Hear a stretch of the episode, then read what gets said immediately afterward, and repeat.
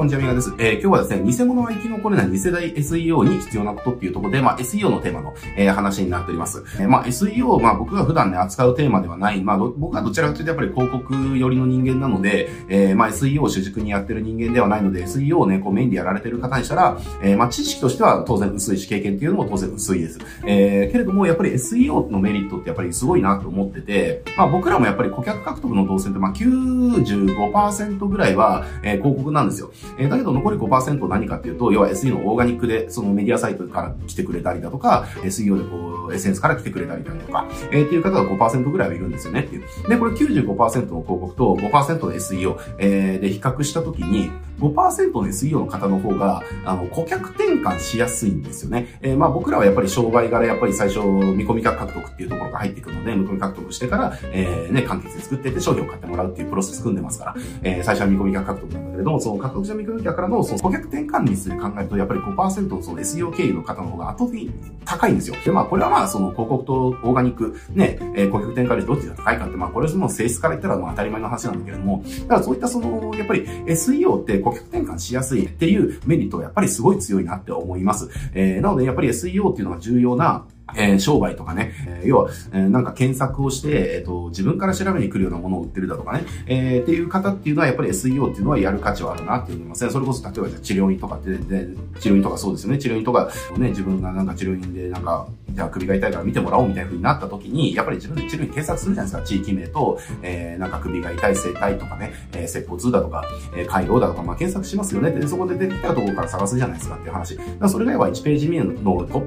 最初の方に表示されてるのが、5ページ目に表示されてるのがね、当然集客力が変わるわけですよっていう。だからそういった SEO っていうのが集客に、効く、商売をしてる方っていうのは、やっぱりね、SEO っていうのは、力入れるべき施策なんじゃないかなっていうふうに思っております。で、この SEO のね、今日は、そう、次世代 SEO っていう話なんですけれども、あんまりね、ちょっと細かいこと話してると、ちょっと長くなりすぎちゃうので、簡潔にお伝えするとですね、SEO ってその、いろんなその、評価軸っていうか、上位表示させるための必要要素って、あるじゃないですか。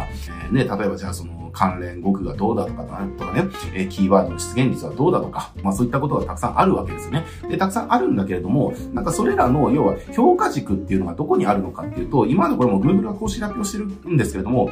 E と A と A、EAT、これが SEO の評価軸としての軸だよ、みたいなことを発表してるんですよね。で、それ E って何かっていうと、要はエキスパートかな、専門性っていうところ、で、A っていうのが、これなんて読むんだろう。ちょっとごめんなさい。英語は読めないんですけど、A は権威性ですね。で、T がトラスト、信頼性っていうところで、専門性があって、権威性があって、信頼性があるコンテンツっていうのが、要は SEO として評価されるコンテンツだよっていうことを、これも Google が公式で発表してるわけですね。当然そうですよね。信頼性がないコンテンツが評価されるわけないし、要は権威性がある人のコンテンツとない人のコンテンツ、どっちがじゃあ多くの人に役立つかって言ったら、権威性がある人の方が、それは情報の質は高いっていうのは誰もわかるから、権威性がある人のコンテンツのが高まるっていうところそうだし、専門性っていうところそうですね。だからなんか専門性とかで考えるとがっかりしたことあると思うんですよ。例えばじゃあ、なんかじゃあコンサルタント集客やり方みたいなのを検索したときに、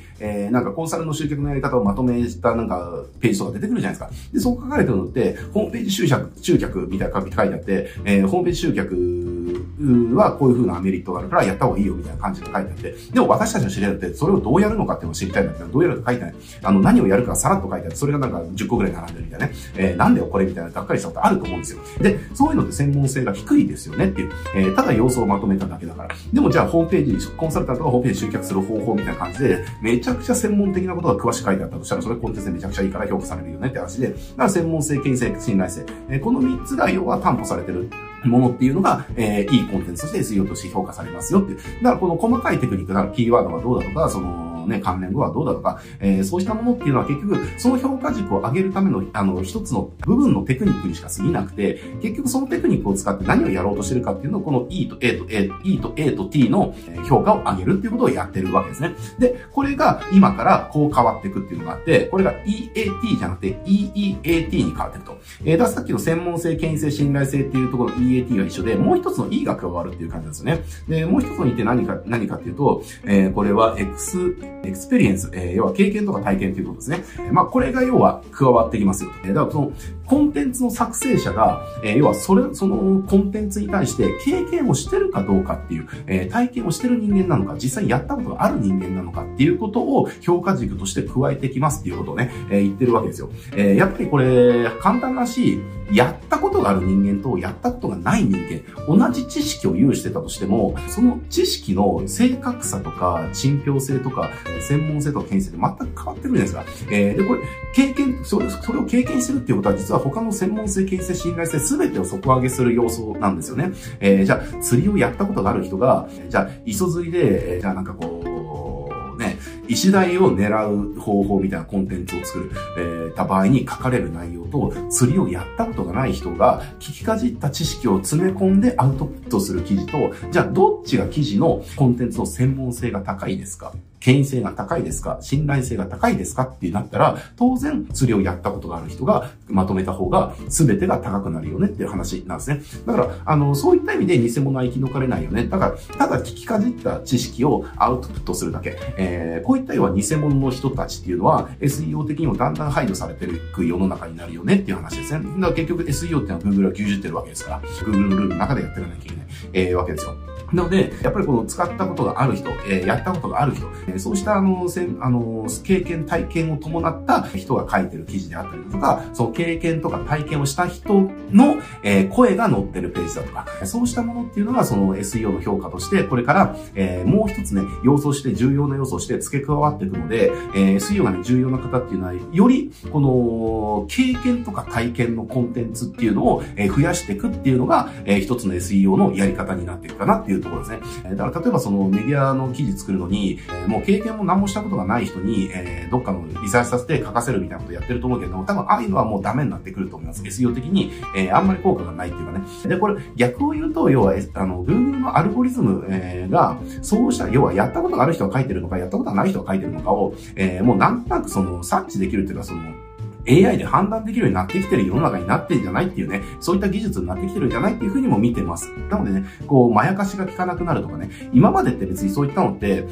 うまくごまかせるじゃないですか。だから僕もこれ、褒められたことじゃないけれども、小学校の時に、読書感想文書かなきゃいけなくて、読書感想文書くのが嫌だったんですよね。読書、まあ、嫌いだったんで、本すら読みたくなかったんですよ。だから本すら読みたくないから、どうやって僕は書いたかっていうと、その本を読んで、その過去書かれた読書感想文と、あとは、その本の最後の、なんだ、まとめみたいなのあるじゃないですか。要は誰かのこの本の総評みたいなね、ありますよねって、あそこだけ読んで、要は書くっていうことをやってたんですよね。で、それって要は、編集技術が高ければできる、その本なんか読んでなくたって、そこから、あ、これってこういうことなのねっていうことが分かれば、編集技術が高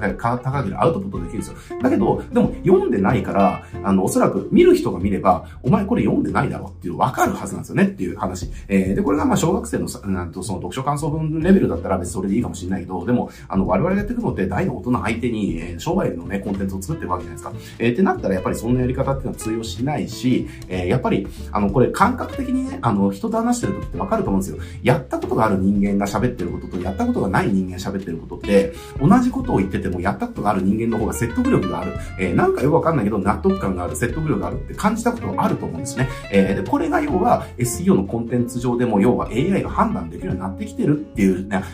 多分そういう、ことなんじゃないかなと思うんですよね。だから、要はこの経験とか体験っていうところの要素を、